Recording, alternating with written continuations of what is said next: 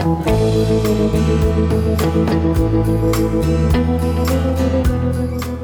Book of the Dead.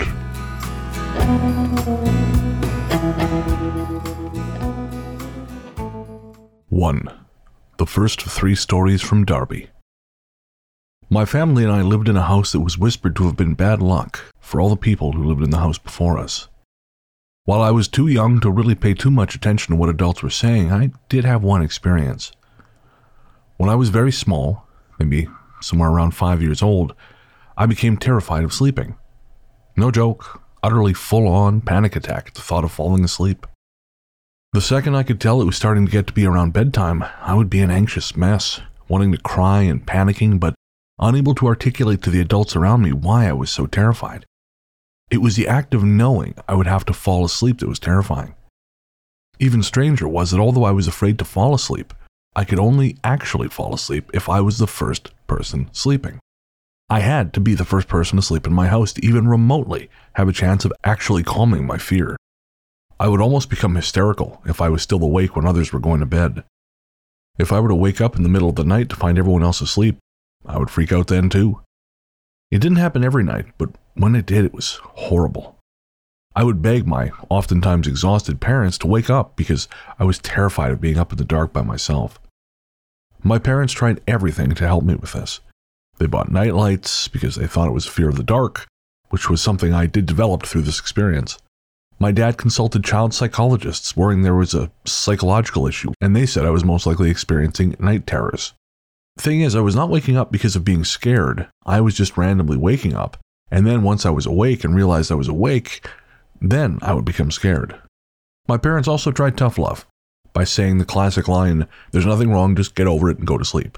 And I could never explain why the terror. It only ever happened in that house, which we moved out of when I was about 10. Some would say I grew out of it, but I maintained a debilitating fear of the dark well into my late 20s. When there were power outages, I would have stashes of flashlights to see me through to the dawn or when the lights came back on. If I didn't have a light source when the lights would go out and I woke in the dark, I would be crushed with full on panic. Like sit in a corner and rock while sobbing kind of fear. It wasn't until I was 36 years old listening to a little podcast called The Ghost Story Guys and heard the hosts talking about when they were young and they would be scared on certain nights because they felt that they were coming. I about fell out of my chair because in that moment I realized what it was that my child's mind could not convey to the adults around me. That I was afraid to be alone in the dark of the night because when I was, I had an unrelenting sense that something was coming. Nothing good either. I never saw anything, but man, could I feel it, and it terrified my little spirit. On a happier note, one of the things my dad tried to help me sleep was he would sit with me at bedtime and he would tell me to imagine a white cloud. And I was on this cloud and he would tell me to think of all the good things that I liked and that made me feel safe, and I would finally drift off to sleep. On the show, you have spoken about intent and using the white light to make it harder for negative entities to get at you. Unbeknownst to my father and myself, I think that is what kept the dark feelings at bay.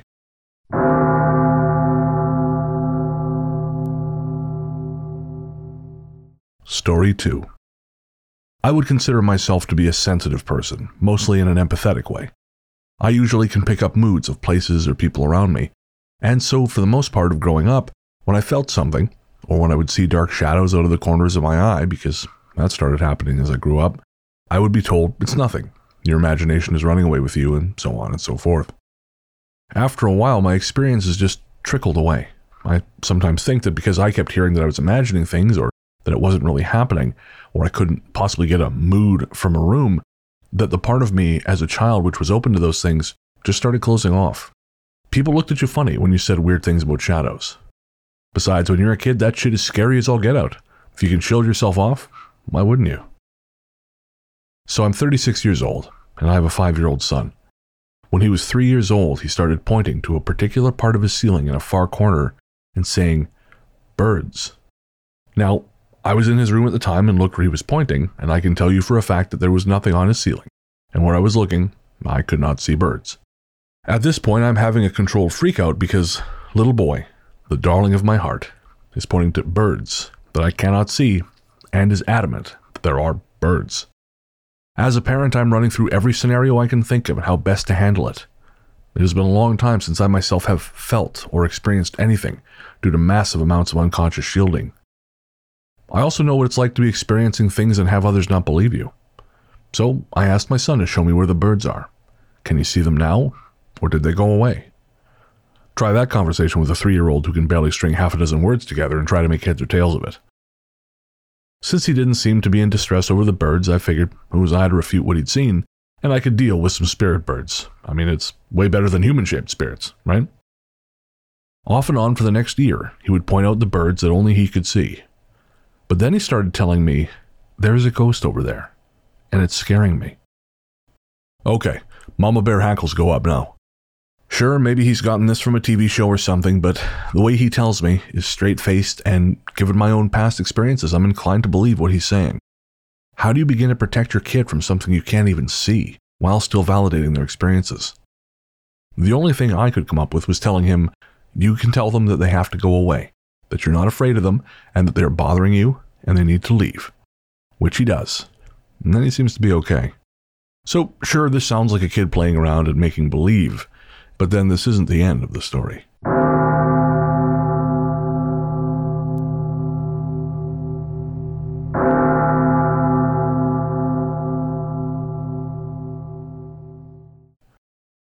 Three. A little while after my son started seeing his birds, I was sleeping in mine and my husband's bedroom, and I woke up to the sensation of being watched. Now, our son was at a toddler bed and sometimes would walk down the hall to our bedroom to crawl in bed with us. So I'm feeling this sense of being watched. I woke up. I know I was awake. I'm lying facing towards the edge of the bed, and I see this little shadow right in front of my eyes, the size of a toddler. I assume it is my son come to get into bed with us, so I do what I do every other time he does this. I lift the covers up so he can get into the bed. Now, our bed is really high up, so because he is little, he kind of has to climb up onto the side of the bed, and then he usually crawls under the covers to get into the middle of the bed where he feels safest. Well, as I said, I lifted the covers up so he could climb in, which he did, this little toddler sized black shadow climbing up the side of the bed and moving under my arm. The only thing is that when he crawled under my arm, I didn't feel anything brush the underside of my arm. In fact, I didn't feel anything get in the bed, even though I saw a child sized shadow stand by my bed. And then once I invited the friggin' thing into the bed, it climbed the side of the mattress and got in, but nothing was there. Can you say creeped out? Then, a little while after that incident, I was again sleeping in our bed, and my husband was sleeping next to me. And again, I got the sense of being watched. I awoke to see a male shaped shadow by the side of my bed. He was tall and he was bent over, sort of like he was trying to get a better look at me while I was sleeping. Again, I know I was awake, because I startled awake once my mind registered that there was a friggin' man shaped shadow bent down looking at me. When I startled away from it, he moved in like he was trying to get a better look at me, and I kept moving back and kept saying stop. But it was like it found me extremely interesting because he just kept sticking his face in my face. And I was in a sitting position and had backed up so much in the bed that I ran into my husband's sleeping form. Finally, I just bellowed out, You need to stop doing that. When I did that, he stood straight up as if he was startled that I'd yelled at him, and then just disappeared. Another time I was sleeping and I woke up to a figure at the end of and just to the right of our bed, and at first I thought it was my husband. The figure was standing there almost like he was lost in thought, not even looking at me, just sort of off into the distance, and I was still kind of sleep dazed, so I thought, what the hell is he doing? Why is he just standing there in the semi dark? The TV was on and the only source of faint light in the room. I finally said to him, is everything all right? And he didn't answer, so I kind of closed my eyes again. But then thought, wait, why are you not answering me? And why are you being weird? and Standing at the edge of the bed with a thousand yard stare on your face. So I opened my eyes, and the figure was not there at all. I then realized I could hear my husband downstairs watching TV. I can see how these experiences could be explained away by much more rational means, but I do believe they are real. The last thing I want to tell you actually comes from my husband. My husband is 100% non believer, although he never ignores my feelings or my experiences and always lets me sleep with the light on when I'm scared. One night, my husband fell asleep on the couch watching TV in our basement. I was upstairs asleep as I usually go to sleep well before he does. The next morning, he came upstairs having slept the whole night down on the couch and he says to me, Did you come upstairs last night to try and wake me up? I just looked at him and kind of laughed and said, No, I was asleep upstairs. Why? My husband then got a weird look on his face and said, Really? And I said, Dude, trust me, I did not go downstairs. Why? He finally admitted to me that while he was sleeping, he could have sworn I had come downstairs and leaned over him on the couch and pulled the blanket up around him. He said he could feel the blanket lifting and then being pulled up around his shoulders.